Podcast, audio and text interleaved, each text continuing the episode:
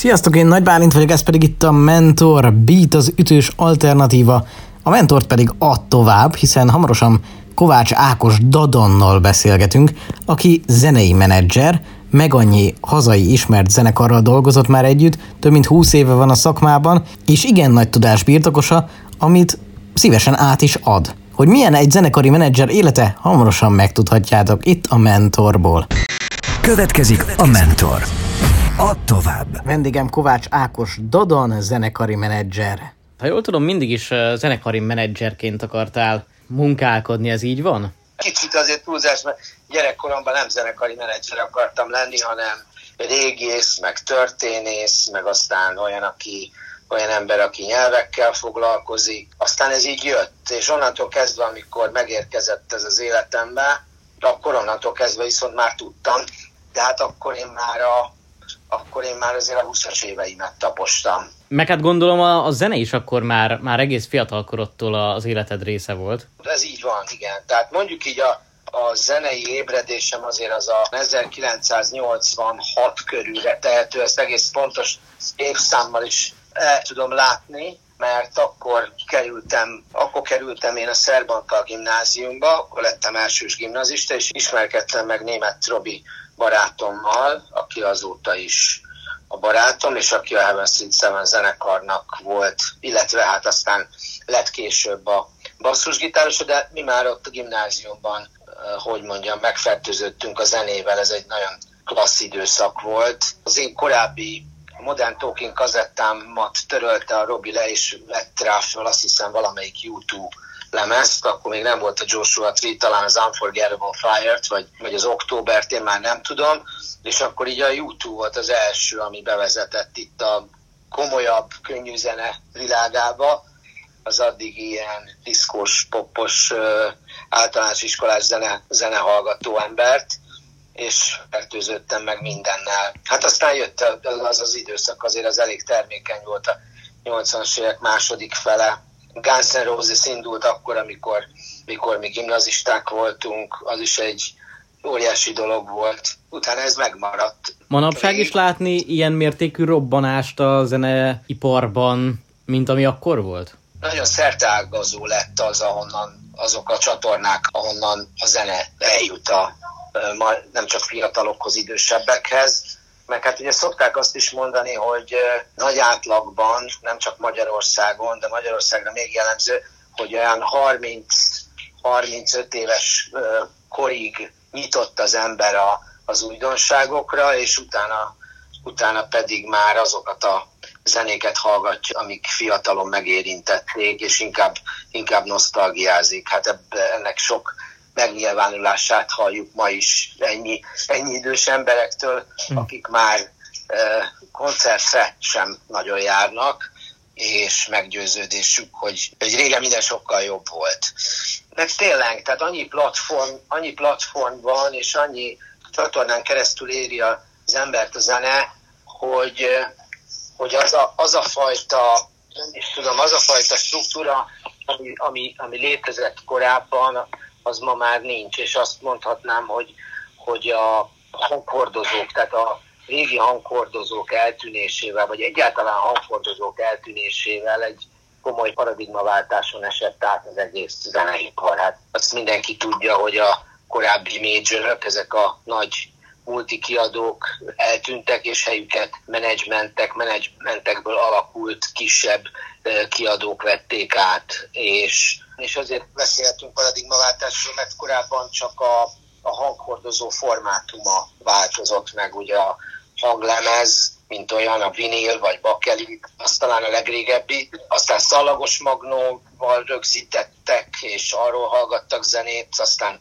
aztán óriási dolog volt, amikor megjelent a kazetta, ennek a miniatűr változata, majd még nagyobb dolog, amikor megjelent a CD, aztán a DVD, de ezek alapjaiban nem rengették meg a, a zeneipart, hiszen, hiszen csak a, a eladandó hanghordozó formája, mérete változott meg. Az viszont, amikor ezek kiszorultak, és helyüket átvették a streamben online hallgatható zenék, az, az viszont komolyan megrengette a zeneipart, ami aztán persze magára talált, de ez egy, ez egy fontos változás volt, én azt gondolom. A gimnáziumi zenekarotokkal hogyan rögzítettétek az első dalaitokat?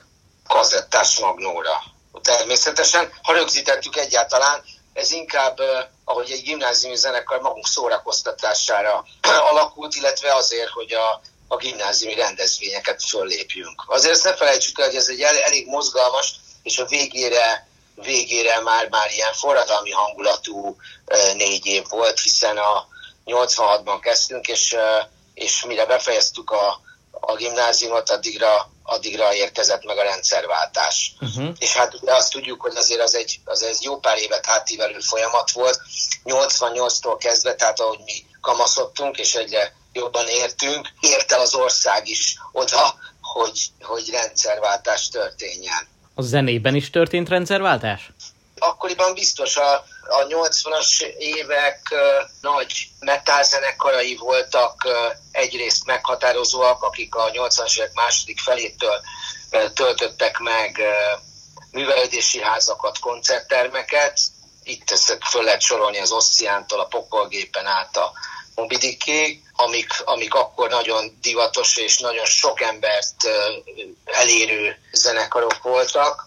Aztán 90-es évekre én azt gondolom, hogy két változás is történt. Egyrészt ezt a metal vonalat, ezt, ezt kezdett háttérbe szorulni, és megérkezett a tankcsapda, uh-huh. ami most reveláció volt a frissességével, és a lendületességével, és a és azokkal a szövegekkel, amik, amik hát újdonságnak számítottak. És a másik oldalon pedig létezett a 80-as években egy az a fajta Pesti Undergroundnak is mondják, ami már így a 70-es évek második felétől, végétől elindult, először a punkkal, és aztán a aztán az underground zenekarokkal, a Trabanttól kezdve az Európa kiadón át, hát ez egy nagy, mm. nagy ilyen pesti underground közösség volt. Ez egy másik szintér volt, és a rendszerváltással ez is megszűni látszott, és e, ebbe a térbe érkezett meg a vidékről, sajátos módon a Kispál és a Borz, és ez a két zenekar határozta meg aztán a, a magyar zenei életet majdnem két évtizeden keresztül. És mindig mondtuk is, hogy, hogy vannak ilyen kispál klón zenekarok, meg vannak a tankcsapda klón zenekarok. Mentor. Beat. Az ütős alternatíva. Maróti Zolival beszélgettünk már, és hát természetesen nekik is volt gimnáziumi zenekaruk. Náluk előfordult az, hogy az egyik tanárnak oda kellett menni, és le kellett kapcsolnia őket gyakorlatilag az áramforrásról, mert olyan renitens szövegük volt. Ti is voltatok hasonló helyzetben? Ti is renitenskedtetek egy kicsit fiatalokként, akik valóban érezték már a rendszerváltásnak a szelét? Hát nekünk is volt, hogy lekapcsolták, mert nagyon hangos volt valamely, valamelyiken rendezvényen, de hát mi, mi feldolgozásokat játszottunk a gimnáziumban, uh-huh. tehát ez nem azzal, nem, nem azzal az igényel született ez a zenekar, hogy mi dalokat szerezzünk, nem is voltunk erre tán képesek akkor. Feldolgozásokat játszottunk, Sex Pistols, YouTube-t, meg, meg én mit tudom én, rengeteg, rengeteg akkor menőnek számító és egyébként renitensnek is zenekartól dalokat. Uh-huh. Az biztos, hogy Sex Pistols-t játszottunk. Uh-huh. És az is biztos, hogy YouTube, még, a, még azt is tudom, a YouTube-tól a New Year's Day, tehát az volt a, az volt a mi programunkban bevett állandó dal. Nem volt, nem volt szándék, hogy ebből, hogy ez több, több legyen annál. Aztán, aztán mi főiskolára kerültünk a német Robi barátommal vidékre, akkor is uh, igény volt, mert bennük volt a zene, hogy hogy legyen valami zenekar, aki ott a Teaházban tud játszani. Csak akkor ott már megérkezett a Szűcs Krisztián, akinek egyel komolyabb gimnáziumi zenekara volt, kiderült, hogy, hogy, ő, hogy ő azért nagyon komolyan tud énekelni, meg, meg nagyon jó angol szövegeket ír, és amikor ez egy ilyen formát öntött, ott egy zenekar lett. Külső tagok bevonásával is, és lett Amnesty Seven, akkor azt már, azt, akkor azt már tudtuk, hogy ez egy, ez egy olyan zenekar, amivel komoly szándékaink vannak. Abban én már énekesként vagy tevőlegesen nem vettem részt, mert pontosan felmértem a saját határaimat, hogy én, hogy én meddig tartok, viszont azt éreztem, hogy ami ott akkor születik, az, az arra hivatott, hogy, vagy hát az sokkal többre hivatott, mint hogy ott maradjon a főiskola falain belül. És akkor így lettem én a Robi felkérésére a zenekar menedzsere, és elkezdtünk egy, egy gyönyörű 15 éven áttartó közös munkát, ami, ami azt hiszem, hogy egész szép eredményeket is hozott. Tudatos építkezés volt részedről? Hát igen, onnantól, onnantól kezdve. Tehát amikor, ez, amikor ezt ott megcsináltuk, és láttuk, hogy ebből saját dalok lesznek, és, és hogy, hogy lesz egy saját hangja is a, a zenekarnak, vagy valami olyasmi, ami erre lesz jellemző, akkor, akkor igen, akkor, akkor bennem onnantól kezdve nem voltak kétségek, hogy én ezt, hogy én ezt segíteni akarom, és ezt szeretném csinálni, és amikor elkezdtem, onnantól kezdve már tudtam azt is, hogy, hogy én mindig ezzel szeretnék majd foglalkozni. Tanítóképző főiskoláról beszélünk, itt, ahol összejöttetek, és aztán ez megfogalmazódott. Az ott tanultakban, például a pedagógia, mennyire alkalmazható mondjuk a menedzsmentben? Kell egyáltalán valamennyire picit ilyen tanítóként tevékenykedni? Hát mindenképpen, mindig el szoktuk mondani, hogy egy menedzser egyszerre tanár, egyszerre pszichológus, egyszerre szervező, szóval sokféle skill, sokféle készség kell ahhoz, hogy, hogy ezt jól tudja csinálni. Legfontosabb nyilván a kommunikációs készség, Szóval sok hasonló elem van a, a pedagógia és mondjuk egy zenekari menedzser munkája között, vagy hogy mondjam, a zenekari menedzser munkájában mindenképpen mindenképpen van pedagógia. Azt nem mondanám, hogy én a ott megtanult dolgokat tudatosan alkalmaztam volna. Eleve nyilván azért vetett oda a sors, mert, mert érdekelt a pedagógia, meg érdekelt a tanítás, meg érdekelt az, hogy én emberekkel dolgozzak, és embereknek meséljek arról, ami, amit én tudok, és ők még nem, vagy embereknek meséljek olyanról, ami számomra élmény, és ezt átadjam nekik. És aztán én tanítottam is a, a menedzserkedés mellett egészen 2000-ig, amit imádtam is mindig, de igen, bizonyára a pedagógia az jól használható, hogyha az ember erre, erre adja a fejét. Arról nem beszél, hogy a zenekari tagok sokszor talán gyerekként tudnak viselkedni, akiket igenis terelgetni kell. Ja, igen, hát ez aztán, az, az aztán a későbbi pályám során ez, ez többször beigazolódott, hogy ebben tökéletesen igazad van. Igen, igen, mert, de igen, furcsa egy ilyen szociológiai közösség, egy, egy zenekar, egy baráti kapcsolatokból alakul a legtöbb esetben, hogyha nem valami fajta kiadó vagy menedzsment által létrehozott uh, zeneipari termékről van szó, vagy előadóról, akkor általában igen, ennek, ennek van egy jól felrajzolható íve, ahogy, ahogy, egy, ahogy elindul egy zenekar, és uh, hogyan változik, milyen dinamikák mentén változik meg ez a közösség, és mindenképpen szükség van ehhez egy menedzserre, aki, aki ezt értő módon tudja irányítani, és, a, és az óhatatlanul felmerülő konfliktusokat kezelni. A menedzser, illetve a menedzsment életébe mennyire fér bele az, hogy baráti kapcsolatot ápoljon a zenekarral? Mennyire választható el az, hogy, hogy most barátokról van szó, vagy ez tisztán üzlet? Ez attól függ, hogy milyen stádiumban vagy hol tart a menedzser a, az uh-huh. ő szakmai karrierjében, illetve a zenekar hol tart a, a szakmai karrierjében. Tehát amikor, amikor egy menedzser a kezdettől fogva szinte barátként, vagy egy baráti társaság tagjaként kezd el foglalkozni a zenekarral, hogy ilyen Heaven seven akkor, ez, akkor, ezek, akkor ezek barátságok. Amikor egy menedzser már 10 éve, 15 éve a pályán van, és akkor már korban egy tulajdonképpen egy, egy generációval lejjebbi társaságot fog össze menedzserként, egy zenekar, az megint egy más dolog. Persze ott is, ott is van barátság, de hát akkor ott már inkább a, a, a szakmai munkán van a hangsúly. Tehát függetlenül az egész zeneipar egy ilyen, hogy mondjam, Szóval, hogy itt, mások, itt mások azért az emberi kapcsolatok, mint amikor az ember bejár a munkahelyére nyilván. Uh-huh. Sokkal, sokkal intenzívebben élünk meg dolgokat. Eleve a, eleve a művészek, a dalszerzők, akik színpadon állnak, egész más lelki állapotban tudnak lenni. Sokkal intenzívebben élik meg a, a hétköznapokat. Mentorkodást és menedzserkedést lehet ketté választani? Tulajdonképpen a mentorkodás is menedzselés, csak ott egy, egy bizonyos kötött időintervallumon belül történik Aha. meg, aminek van egy eleje, meg van egy vége, amit előre tudunk, ebben az időszakban elvégzett munka, az, az lefedi a menedzserkedést, tehát ugyanazok a, ugyanazok a feladatok jó esetben, mint amikor az ember menedzsel egy zenekart.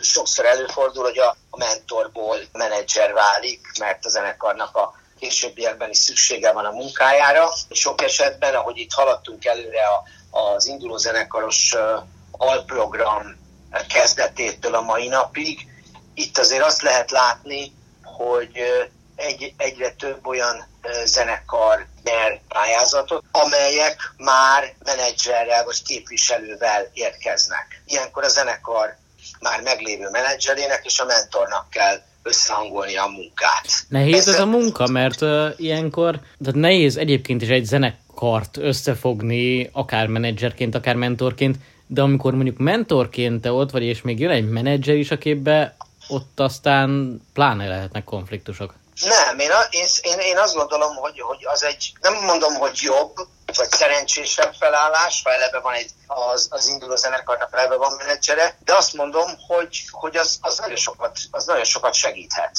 Legalábbis az én mentorkodásom alatt, amikor ilyesmivel találkoztam, ott olyan felkészült fiatalok voltak, akik képviselték a zenekart, akiknek volt egy határozott elképzelése, amiről lehetett beszélni, és amit összhangba lehetett hozni esetleg az én ötleteimmel. Egyébként ez köszönhető annak, hogy, hogy van képzés, tehát van majdnem híres sok suli, van zeneipari hivatal, szóval én azt látom, hogy, hogy nagyon sok tehetséges fiatal van, akik menedzserek szeretnének lenni, vagy akik adják a, a fejüket, és, és már az elején találnak maguknak zenekarokat, sőt ők biztatják az ott zenekart, hogy, hogy vegyenek részt a induló zenekaros alprogramban, vagy induljanak el, mérettessék meg magukat. Uh-huh. Mi a legfontosabb kompetenciája egy menedzsernek, és amit mondjuk egy kezdő menedzsernek mindenképpen el kell sajátítania? Itt vannak olyan dolgok, amik, amik, amiket el lehet, és el is kell sajátítani. Ez nagyon sok minden. És, és vannak, vannak olyan dolgok, amiket, amiket meg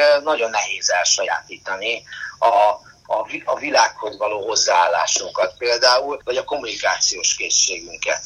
Mert, a, mert itt ez, elsősorban ez a legfontosabb, vagy azt érzem a, a legfontosabbnak. De még azt mondom, hogy még ez is tanulható. Egy fontos dolog van, amit, amit nem lehet megtanulni, ezt ez vagy jön az emberből, vagy nem, és ezt mindig el szoktam mondani, hogy kell egy olyan belső késztetés, vagy hajtóerő, hogy az ember a általa megélt kulturális élményeit azt át akarja adni másoknak, vagy ezt meg akarja osztani minél több emberrel. Tehát ez, ez bennem is megvolt szinte gyerekkorom óta. Tehát, hogyha olvasol egy jó könyvet, nézel egy jó filmet, hallgatsz valami jó zenét, akkor ezt nem tartod magadban, hanem már mész és mutatod meg a barátodnak, adod oda a könyvet, hogy ezt olvasd el, mert baromi jó, és tudtok erről beszélgetni, akár vagy filmek esetén, hogyha egy ilyen belső igény van, hogy ezt megmutasd, akkor az első lépés afelé, hogy, hogy jó menedzser legyen belőle, hiszen mi is azt csináljuk, hogy hiszünk abban, hogy egy zenekar, egy zenekar jó dalokat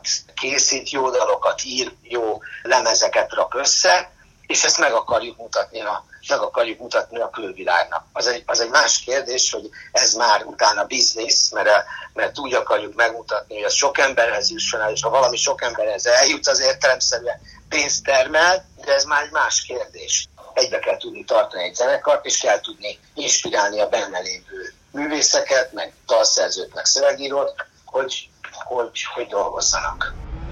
Mentor.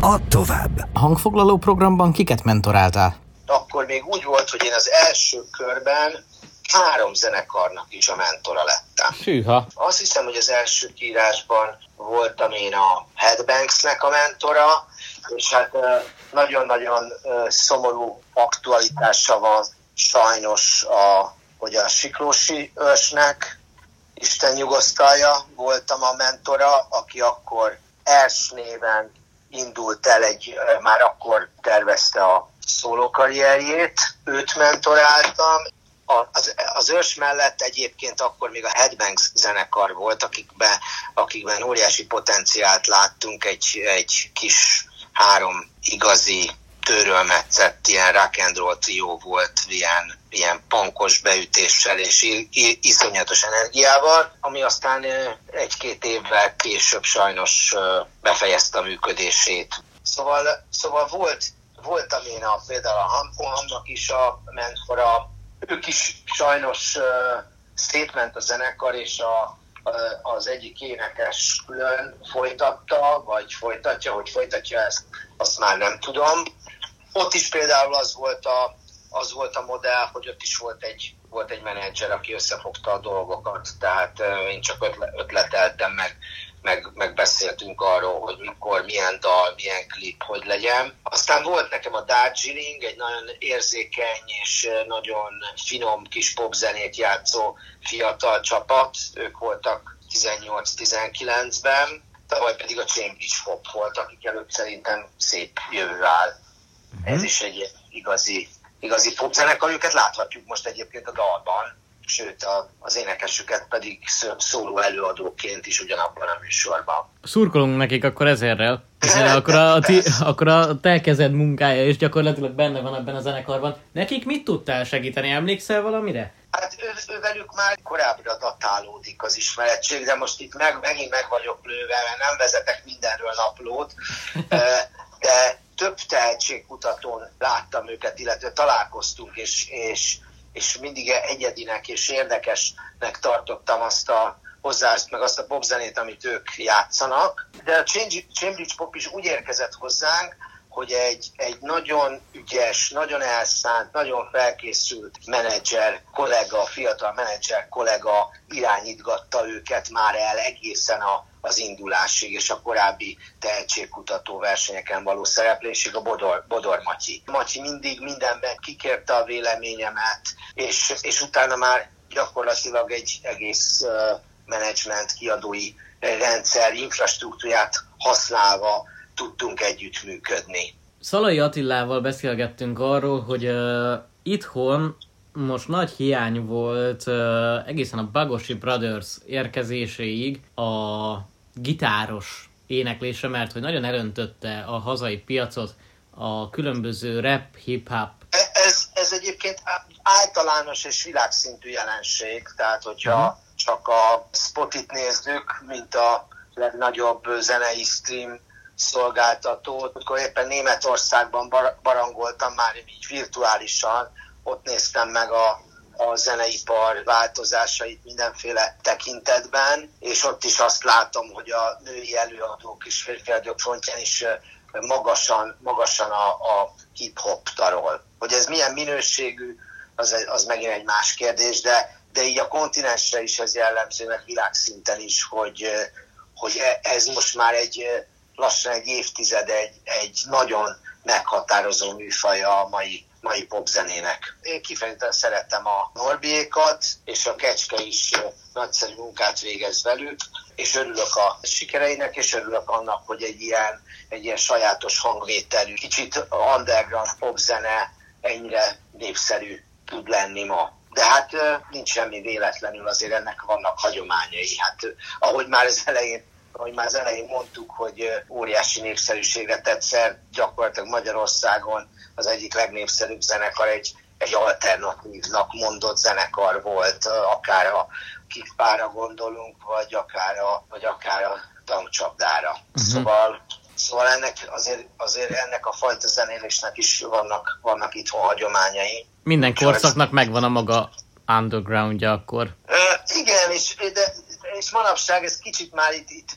kicsit már minden összeér. Tehát, hogy azért ez mindig jellemző volt a popzenére, meg a zeneiparra, hogy mindig az underground termékenyítette meg, a, vagy hozott új lendületet, új hangot, új szint az aktuális zenei környezetbe, és vált aztán mainstream vagy mainstream poppá. Ez érdekes, mert eddig én az az igazság, hogy én kerestem, mert többször gondolkodtam magamban, mint pedig azért beszélgettünk erről több underground zenésszel és menedzserrel, hogy mi az undergroundnak a feladata, de ezt most nagyon jól megfogalmaztad. Az underground attól underground, mert hogy, mert hogy kevesebb embert ér el, mondjuk így lehet ez az egyik egyik definíciója, és meg azért underground, mert másképp, másképp használ bizonyos zenei elemeket. Azért a popzenében nincsen, nincsenek csodák, a popzene maga a csoda, hogy, hogy a legegyszerűbb zenei formában a dalba minden elmondható. Valaki zseniális úgy lesz, hogy megadott, megadott